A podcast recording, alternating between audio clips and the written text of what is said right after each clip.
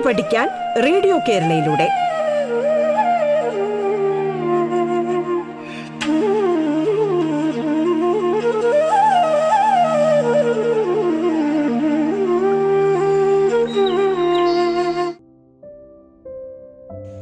എല്ലാവർക്കും റേഡിയോ കേരളയുടെ പാഠം എന്ന പരിപാടിയിലേക്ക് സ്വാഗതം. ഞാൻ Sadibhai Vellanad government higher secondary സ്കൂളിലെ സംസ്കൃതം പഠിപ്പിക്കുന്ന അധ്യാപികയാണ്.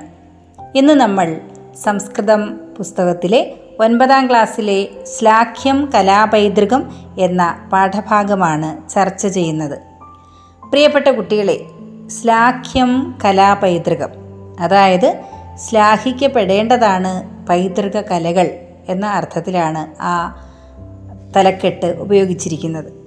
ഈ പാഠമാകട്ടെ സംസ്കൃതോത്സവേ കൂടിയാട്ടം പ്രതിയോഗിതായാം പുരസ്കൃത ബാലിക തദ്വിഷയെ വിശേഷജ്ഞാനാർജനായ കൂടിയാട്ട ആചാര്യേഭ്യോ ഈ ലേഖദ്വാര സന്ദേശം പ്രേഷേതി.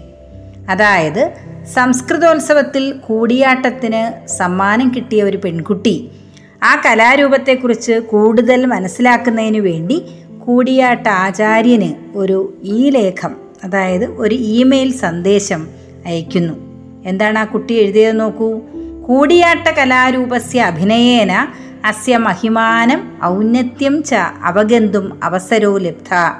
അതയേവ തത് കലാരൂപം യഥാശാസ്ത്രം പഠിതും ഇച്ഛാമ്യഹം. തദർത്ഥം ഭവത സാഹായ്യം പ്രാർത്ഥയേ.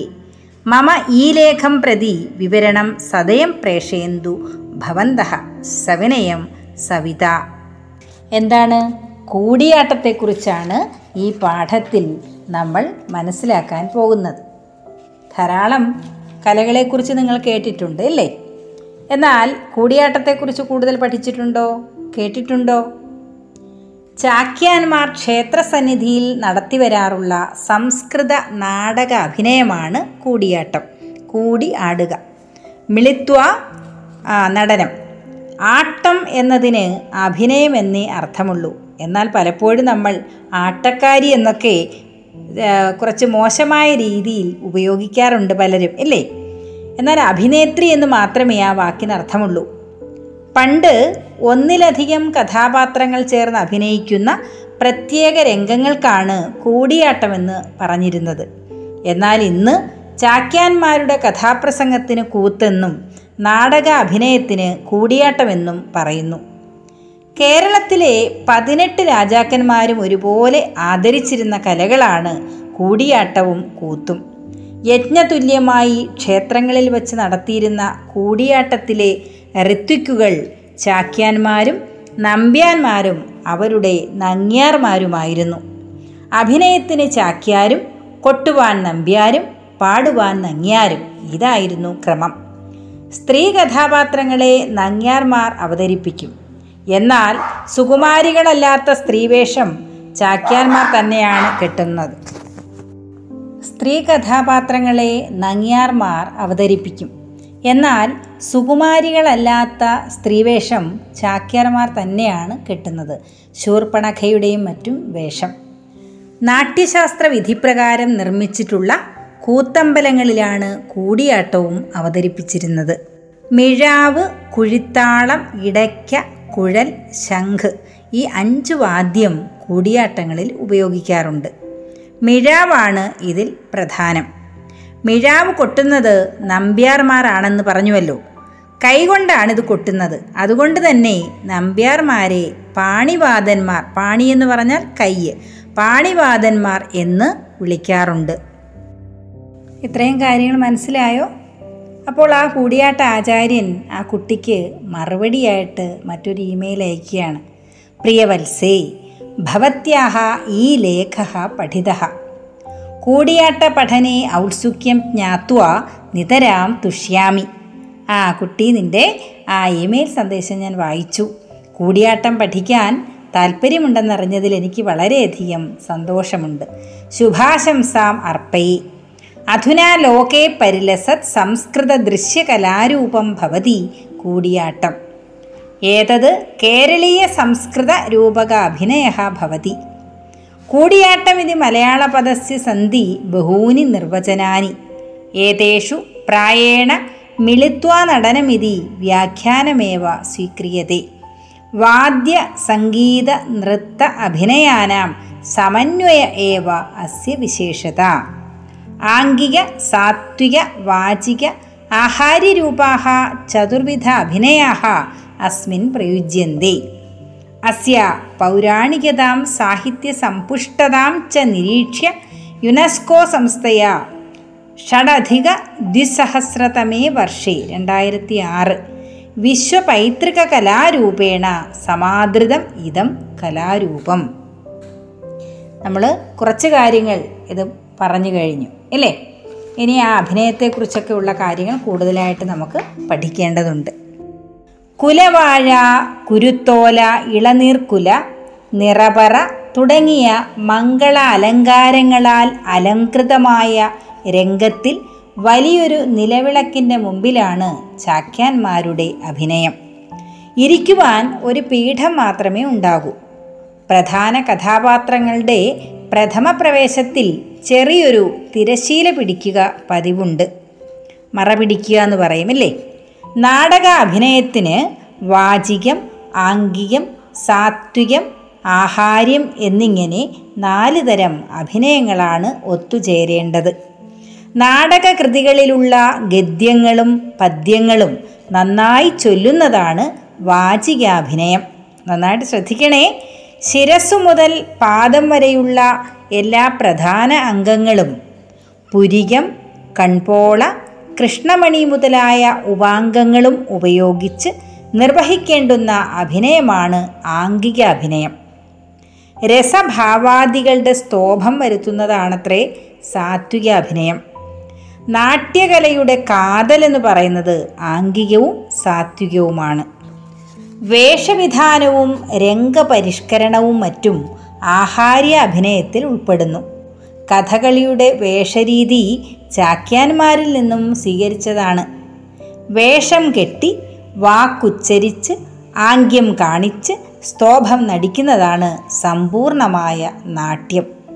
നൃത്തം ഗീതം വാദ്യം ഇവ മൂന്നും നാട്യ അംഗങ്ങളാണ് നാടകാഭിനയത്തിന് ശോഭാതിശയം ജനിപ്പിക്കുന്നതിൽ നൃത്ത ഗീത വാദ്യങ്ങൾക്ക് വലിയ പങ്കുണ്ട്.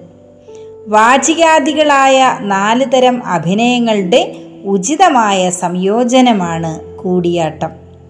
ഗദ്യമായാലും പദ്യമായാലും വാക്കുച്ചരിക്കുന്നത് വളരെ സാവധാനത്തിലും പ്രത്യേക സ്വരത്തിലും അപൂർവമായ ഒരു സമ്പ്രദായത്തിലുമാണ്. ഇനി നമുക്ക് നമ്മുടെ ഒരു നൃത്ത അധ്യാപിക കലാമണ്ഡലത്തിലെ ഒരു ടീച്ചറെ നമുക്ക് പരിചയപ്പെടാം. ആ ടീച്ചർ പറയുന്നത് നമുക്കൊന്ന് കേൾക്കാം. കൂടിയാട്ടത്തെക്കുറിച്ച് ബഹുമാനപ്പെട്ട പ്രിയപ്പെട്ട നമ്മുടെ കലാമണ്ഡലം വസന്ത ടീച്ചർ.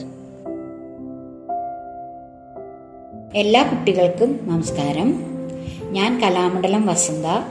കേരള കലാമണ്ഡലത്തിലെ പഠനത്തിന് ശേഷം നാൽപ്പത്തഞ്ച് വർഷമായി പെരുമ്പാവൂരിൽ നൃത്താഞ്ജലി എന്ന നൃത്ത സ്ഥാപനം നടത്തിവരുന്നു. കേരള കലാമണ്ഡലത്തിലെ പഠനത്തിലൂടെയാണ് എനിക്ക് വിവിധ ഇനങ്ങളായ കലകളെക്കുറിച്ചുള്ള അറിവുകൾ ലഭിച്ചത്. കേരളത്തിന്റെ തനത് കലകളായ കഥകളി മോഹിനിയാട്ടം കൂടിയാട്ടം ഓട്ടംതുള്ളൽ എന്നീ കലകളും ഇന്നും കേരള കലാമണ്ഡലത്തിൽ അഭ്യസിപ്പിച്ചു വരുന്നു. യുനെസ്കോ അംഗീകരിച്ച ആദ്യത്തെ ഭാരതീയ നൃത്തരൂപമാണ് കൂടിയാട്ടം. കൂടിയാട്ടം എന്ന പദം സംസ്കൃത ഭാഷയിൽ നിന്നാണ് ഉത്ഭവിച്ചിരിക്കുന്നത്. വാചികാഭിനയത്തിനാണ് കൂടുതൽ പ്രാധാന്യം. ഇതിലെ ഭൂരിഭാഗ പദങ്ങളും സംസ്കൃത ഭാഷയിലൂടെയാണ്. രണ്ടോ രണ്ടിലധികം കഥാപാത്രങ്ങളെ ഒരേ സമയം രംഗത്ത് കാണുവാൻ സാധിക്കും. അതിൽ പുരുഷ കഥാപാത്രം ചാക്യാരും സ്ത്രീ കഥാപാത്രം നങ്ങ്യാരുമാണ്. ഒരു കാലത്ത് കേരളത്തിലെ സർവകലകളും ക്ഷേത്രകലകളായിരുന്നു. മാണിമാധവ ചാക്യാരാണ് കൂടിയാട്ടത്തെ ക്ഷേത്ര മതിൽക്കെട്ടിൽ നിന്ന് പുറത്തു കൊണ്ടുവന്ന് ജനകീയമാക്കിയത്. കൂടിയാട്ടത്തെക്കുറിച്ച് ഓർക്കുമ്പോൾ വിദൂഷകൻ എന്ന കഥാപാത്രമാണ് എന്റെ മനസ്സിലേക്ക് വരുന്നത്. ഇതിലെ കഥയെ രംഗത്ത് അവതരിപ്പിക്കുന്നത് വിദൂഷകനാണ്. ഒരേ സമയം കളിയാക്കുകയും വിമർശിക്കുകയും ചെയ്യുന്ന കഥാപാത്രമാണ് വിദൂഷകൻ. ഒട്ടനവധി പുരാണ കഥ കഥാപാത്രങ്ങൾ രംഗത്ത് അവതരിപ്പിക്കപ്പെടുന്നു. ഈ രംഗത്ത് ഒട്ടനവധി പ്രഗത്ഭരായ വ്യക്തികളുണ്ട്. പൈങ്കുളം രാമൻ ചാക്യാർ മാണി മാധവ ചാക്യാർ പത്മശ്രീ ലഭിച്ച കലാമണ്ഡലം ശിവൻ നമ്പൂതിരി കലാമണ്ഡലം രാമൻ ചാക്യാർ കലാമണ്ഡലം ഗിരിജ കലാമണ്ഡലം ശൈലജ മാർഗി സതി. ഇതുപോലുള്ള ക്ഷേത്രകലകൾ അന്യം നിന്ന് പോവാതിരിക്കാൻ കേരള കലാമണ്ഡലം ഉൾപ്പെടെയുള്ള ഒട്ടനവധി വിദ്യാഭ്യാസ സ്ഥാപനങ്ങൾ യുവതലമുറയെ ഇന്നും അഭ്യസിപ്പിക്കുന്നു. യുവജനോത്സവ വേദികളിൽ ഒരു ഇനമാണ് കൂടിയാട്ടം. ഭാരതീയ സംസ്കാരത്തെയും പുരാണ കഥകളെയും കേരള തനിമയെയും അടുത്തറിയുവാൻ കൂടിയാട്ട പഠനത്തിലൂടെ യുവതലമുറയ്ക്ക് സാധിക്കുന്നു. അതിനാൽ കൂടുതൽ യുവജനങ്ങൾ ഇതുപോലുള്ള ക്ഷേത്രകലകൾ അഭ്യസിക്കട്ടെ എന്ന് ഞാൻ മനസ്സ് ആഗ്രഹിക്കുന്നു. എല്ലാ കുട്ടികൾക്കും ഞാൻ എല്ലാവിധ വിജയാശംസകളും നേരുന്നു. ഞാൻ എന്റെ വാക്കുകൾ ഉപസംഹരിക്കട്ടെ. നന്ദി നമസ്കാരം.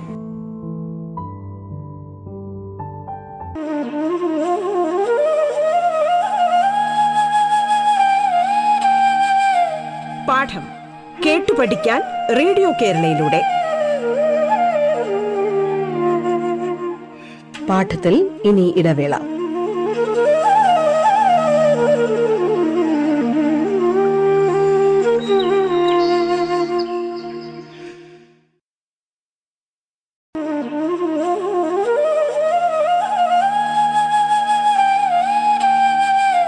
പാഠം കേട്ടു പഠിക്കാൻ റേഡിയോ കേരളയിലൂടെ.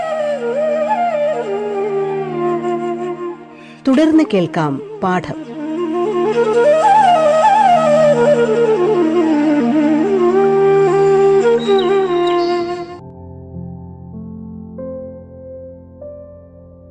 അതെ ഈ കലാരൂപത്തിന്റെ കൂടിയാട്ടത്തിന്റെ പൗരാണികതയും സാഹിത്യ സമ്പുഷ്ടിയും ഒക്കെ കണക്കിലെടുത്ത് യുനെസ്കോ രണ്ടായിരത്തി ആറിൽ ഇതിനെ വിശ്വ പൈതൃക കലകളുടെ പട്ടികയിൽ ഉൾപ്പെടുത്തി. യുനെസ്കോ നിങ്ങൾക്കറിയാമായിരിക്കും അല്ലേ? യുണൈ യുണൈറ്റഡ് നേഷൻസിന്റെ ഐക്യരാഷ്ട്ര സംഘടനയുടെ ഒരു ഏജൻസിയാണ് അല്ലെങ്കിൽ അതിന്റെ ഒരു ബോഡിയാണ് യുനെസ്കോ എന്ന് പറയുന്നത്. United Nations educational scientific and research അല്ലേ? UNESCO. Cultural scientific and cultural organisation. അപ്പോൾ ഈ യുനെസ്കോ ആയിരത്തി തൊള്ളായിരത്തി നാൽപ്പത്തി അഞ്ചിൽ ലണ്ടനിലാണ് ഇത് ആദ്യമായിട്ട് സ്ഥാപിക്കുന്നത്. ഉടലെടുക്കുന്നത് ഈ ഓർഗനൈസേഷൻ. അതിനുശേഷം അതിന്റെ ഹെഡ് ക്വാർട്ടേഴ്സ് എന്ന് പറയുന്നത് ഫ്രാൻസിലെ പാരീസാണ് അതിന്റെ ഹെഡ് ക്വാർട്ടേഴ്സ് അപ്പോൾ അങ്ങനെയുള്ള ഇതിന്റെ പഴക്കം ഏകദേശം രണ്ടായിരത്തിലധികം വർഷം പഴക്കമുണ്ട് എന്നാണ് പറയുന്നത് കൂടിയാട്ടത്തിന്. കൂത്തമ്പലങ്ങളിലായിരുന്നു യദ്യപി കൂത്തമ്പലേഷു ഏവ അസ്യ രംഗാവിഷ്കാര പ്രവൃത്ത ആസീത്.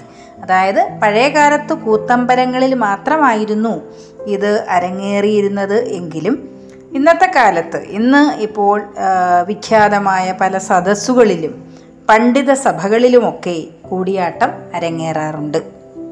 ഭാസൻ ബോധായനൻ മഹേന്ദ്ര വിക്രമൻ ശ്രീഹർഷൻ ശക്തിഭദ്രൻ കുലശേഖരൻ നീലകണ്ഠ പ്രഭൃതിഭി നീലകണ്ഠൻ തുടങ്ങിയ പ്ര പ്രസിദ്ധരായ കവികൾ എഴുതിയ രൂപകങ്ങളാണ് കഥാവസ്തുവായിട്ട് കൂടിയാട്ടത്തിന് ഉപയോഗിക്കുന്നത്. മലയാളികളുടെ സംസ്കൃത നാടക അഭിനയമായ കൂടിയാട്ടത്തിൽ സംസ്കൃതവും അതിന്റെ പ്രാകൃതവും മാത്രമല്ല മലയാളവും അതിന്റെ പ്രാകൃതവും കൂടി ഔചിത്യമനുസരിച്ച് ഉപയോഗിക്കുവാൻ പ്രാചീനന്മാർ വ്യവസ്ഥ ചെയ്തിട്ടുണ്ട്. വിദൂഷക സാഹചര്യ വിദൂഷക സാഹചര്യമുള്ള നാടകങ്ങളിലെല്ലാം വിദൂഷകൻ മലയാളമാണ് സംസാരിക്കുക. നാടകത്തിൽ വിദൂഷകൻ പറയേണ്ടതായി നിർദ്ദേശിച്ചിട്ടുള്ള പ്രാകൃത വാക്യങ്ങൾ ആദ്യം ഉച്ചരിച്ച് പിന്നെ അതിന്റെ ഛായയായ സംസ്കൃതം പറഞ്ഞ് മലയാളത്തിൽ വിസ്തരിച്ച് വ്യാഖ്യാനിക്കുകയാണ് വിദൂഷകന്റെ പതിവ്. ശൂർപ്പണഖ മുതലായ ചില നീച കഥാപാത്രങ്ങളാണ് മലയാളത്തിന്റെ പ്രാകൃത ഭാഷ ഉപയോഗിക്കുന്നത്. വാചിക അഭിനയമുള്ള സന്ദർഭങ്ങളിൽ വാക്കിനു തന്നെയാണ് പ്രാധാന്യം. ആംഗികത്തിനും സാത്വികത്തിനും അതിൽ പ്രാധാന്യം കുറയും. സാധാരണ നാം സംസാരിക്കുമ്പോൾ ആംഗ്യവും മുഖഭാഗവും മുഖഭാവവും വാക്കിനെ അനുസരിക്കാറുണ്ടല്ലോ. അഭിനയത്തിലായിരിക്കുമ്പോൾ അത് ശാസ്ത്രാനുസൃതവും കൂടിയായിരിക്കും. നാട്യകലയുടെ പാരമ്യം ഇരിക്കുന്നത് വാക്കുകൂടാതെയുള്ള അഭിനയത്തിലാണ്. സാഹിത്യ സംഗീത കലാവിഹീന സാക്ഷാത് പശു പുച്ഛ വിഷാണഹീന കേട്ടിട്ടുണ്ടോ നിങ്ങൾ? ആ സാഹിത്യത്തിലും സംഗീതത്തിലും കലകളിലും ഒന്നും താല്പര്യമില്ലാത്തവർ സാക്ഷാത് പശു പുച്ഛ വിഷാണഹീന സാക്ഷാൽ പശു അത്രേ പശു എന്ന് പറഞ്ഞാൽ മൃഗമാണ്. എന്തില്ലെന്നേ ഉള്ളൂ. പുച്ഛവും വിഷാണവും. പുച്ഛം വാൽ വിഷാണം കൊമ്പ്. വാലും കൊമ്പുമില്ലാത്ത മൃഗമാണ്. തൃണംന അതായത് പുല്ല് തിന്നാത്തത് പരമം തൃണംന ഖാതന്നവി പരമം പശൂനാം. ഒരു ചൊല്ലുണ്ട്. അതായത് അവയുടെ ഭാഗ്യം പുല്ല് തിന്നാത്തത് അല്ലെങ്കിൽ അതും അവർക്ക് തിന്നാൻ പോലും കിട്ടില്ല എന്ന്. അതായത് മനുഷ്യനായാൽ മാനവ ജീവിതത്തിൽ മനുഷ്യന്റെ ജീവിതത്തിൽ ഇത്തരം സാഹിത്യത്തിനും സംഗീതത്തിനും കലകൾക്കും ഒക്കെ പ്രാധാന്യമുണ്ട്. ഭാരതീയ ആചാര്യന്മാർ പറയുന്ന അറുപത്തിനാല് കലകളെക്കുറിച്ചാണ് പറഞ്ഞിട്ടുള്ളത്. ഈ അറുപത്തിനാല് കലകളെ സുകുമാര കലകളെന്നും പ്രയോജക കലകളെന്നും തിരിച്ചിട്ടുമുണ്ട്. കഥകളി തുള്ളൽ ചാക്യാർകൂത്ത് കൂടിയാട്ടം തുടങ്ങിയവ സുകുമാര കലകളിൽ ഉൾപ്പെടുന്നു. ഇത്തരം കലാരൂപങ്ങളൊക്കെ തന്നെ പഴയ കാലത്ത് ആരാധനാലയങ്ങളിൽ ക്ഷേത്രങ്ങളോടനുബന്ധിച്ചായിരുന്നു നടന്നിരുന്നത്. അതുകൊണ്ട് തന്നെ ഇവയെ ക്ഷേത്രകലകൾ എന്നും വിളിക്കാറുണ്ട്. സംസ്കൃത ഭാഷയിൽ എഴുതപ്പെട്ട ചമ്പൂകാവ്യങ്ങളാണ് ചാക്യാർ കൂത്തിന് ഉപയോഗിക്കുന്ന സാഹിത്യമെങ്കിൽ സംസ്കൃത ഭാഷയിൽ എഴുതപ്പെട്ട നാടകങ്ങളാണ് രൂപകങ്ങളാണ് കൂടിയാട്ടത്തിന് ഉപയോഗിക്കുന്നത്. കൂത്ത് എന്ന പദം കൂർദ് ധാതുവിൽ നിന്നാണ് നിഷ്പന്നമായിരിക്കുന്നത്. കലാതു കാലേന സഹ ഗച്ഛതി എന്നാ പറയണത്. അതായത് കലകൾക്കും കാലാനുസൃതമായ മാറ്റങ്ങൾ വരണം. അതുകൊണ്ട് തന്നെ ഈ ചാക്യാന്മാരുടെ നാടക അഭിനയത്തിന് ധാരാളം മാറ്റങ്ങൾ വരുത്തിയത് കുലശേഖരവർമ്മനും തോലകവിയുമായിരുന്നു. ആദ്യകാലത്ത് ക്ഷേത്രങ്ങളിൽ മാത്രം അരങ്ങേറിയിരുന്ന ഈ കലയെ ആയിരത്തി ഒരുന്നൂറ്റി അൻപത്തി അഞ്ചിൽ പത്മശ്രീ മാണി മാധവ ചാക്യാർ മന്ദിരാത് ബഹിഹി അതായത് ക്ഷേത്രങ്ങൾക്ക് വെളിയിലേക്ക് കൂടിയാട്ടത്തിന്റെ രംഗാവതരണം ചെയ്തു. അതിനുശേഷം പലപ്പോഴും ക്ഷേത്രങ്ങളിലല്ലാതെ മറ്റ് സദസ്സുകളിലും കൂടിയാട്ടത്തിന്റെ ആസ്വാദനം നടത്താറുണ്ട് അതായത് അവതരിപ്പിക്കാറുണ്ട്. ഇന്ന് കേരളത്തിലുണ്ടായ ഈ കല ഇന്ന് കേരളവും ഇന്ത്യയും കടന്ന് പല വിദേശ രാജ്യങ്ങളിലും അരങ്ങേറുകയും ഇതിന് ധാരാളം ആസ്വാദകർ ലോകമെമ്പാടും ഉണ്ട് എന്ന് പറയുമ്പോഴാണ് നമുക്ക് അഭിമാനിക്കാനൊരു വക. നാട്യകൽപദ്രുമം എന്ന മലയാളത്തിൽ എഴുതപ്പെട്ട ഒരു പുസ്തകമുണ്ട്. കൂടിയാട്ടത്തെക്കുറിച്ച് ധാരാളം കാര്യങ്ങൾ അതിൽ പരാമർശിക്കുന്നുണ്ട്. അതും ഈ മാണി മാധവ ചാക്യാർ അദ്ദേഹമാണ് അത് എഴുതിയിട്ടുള്ളത്. തോല മഹാകവി വിദൂഷക പരിഷ്കാരം ചെയ്തതിൽ പുരുഷാർത്ഥം പറയുക എന്നൊന്ന് ചേർത്തിട്ടുണ്ട്. ബ്രാഹ്മണനായ വിദൂഷകൻ താൻ രാജസേവയ്ക്ക് ചെന്നു കൂടുന്നതിനു മുമ്പുള്ള തന്റെ ചരിത്രം വർണിക്കുക എന്ന വ്യാജേന ബ്രാഹ്മണർക്ക് വന്നു ചേർന്നിട്ടുള്ള അധപതനത്തെ ആക്ഷേപിക്കുകയാണ് അതിൽ ചെയ്യുന്നത്. വികാരങ്ങളെയും വിചാരങ്ങളെയും മുഖസ്തോഭാദികൾ കൊണ്ട് അഭിവ്യഞ്ജിപ്പിക്കുന്നതാണ് അഭിനയങ്ങളിൽ വച്ച് അതിപ്രധാനമായ സാത്വികം. എല്ലാ അഭിനയത്തിലും സാത്വിക സാഹചര്യവും അപരിഹാര്യമാണെങ്കിലും കൂടിയാട്ടത്തിൽ സാത്വിക പ്രധാനമായ അഭിനയം തന്നെയുണ്ട്. പല കഥകളിലും കണ്ണ് പുരികം ചുണ്ട് കവിൾ എന്നിവ മാത്രം ഉപയോഗിച്ച് അതിതന്മയത്വത്തോടു കൂടി ഇവയെല്ലാം അഭിനയിച്ച് ഫലിപ്പിക്കാറുണ്ട്. കഥകളിയിലെ പച്ച കത്തി കരി താടി മിനുക്ക് മുതലായ വിഭാഗങ്ങളിൽ ഒതുങ്ങി നിൽക്കുന്നതല്ല ചാക്യാന്മാരുടെ വേഷക്രമം. ഒരു വേഷം പോലെ മറ്റൊരു വേഷം ചാക്യാന്മാരുടെ കൂടിയാട്ടത്തിൽ കാണില്ല. വേഷങ്ങളുടെ സ്വഭാവം നാട്യശാസ്ത്രമനുസരിച്ച് ആട്ടക്രമത്തിൽ വിവരിച്ചിട്ടുമുണ്ട്. അരി കരി മഞ്ഞൾ മനയോല ചായില്യം നീലം അഭ്രം തെച്ചിപ്പൂവ് ഞൊങ്ങണം പുല്ല് വാഴനാര് മുളയലക് പാള കീടേശം മുതലായ സാധനങ്ങൾ കൊണ്ടാണ് ചാക്യാന്മാർ വേഷവിധാനം നിർവഹിക്കുന്നത്. അതുകൊണ്ട് അത്ഭുതാവഹമായ ആഹാര്യശോഭ ഉണ്ടാവുകയും ചെയ്യുന്നു.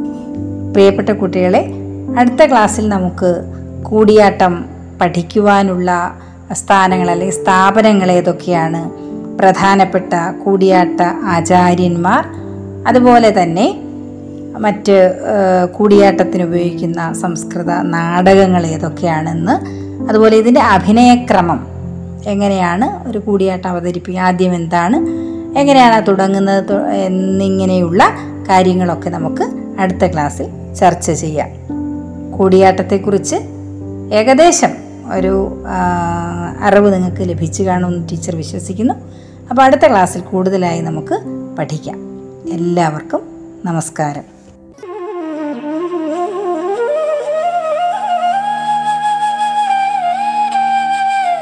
പാഠം കേട്ടു പഠിക്കാൻ റേഡിയോ കേരളയിലൂടെ. പാഠത്തിന്റെ ഇന്നത്തെ അധ്യായം പൂർണമാകുന്നു. ഇനി അടുത്ത ദിവസം കേൾക്കാം. നമസ്കാരം.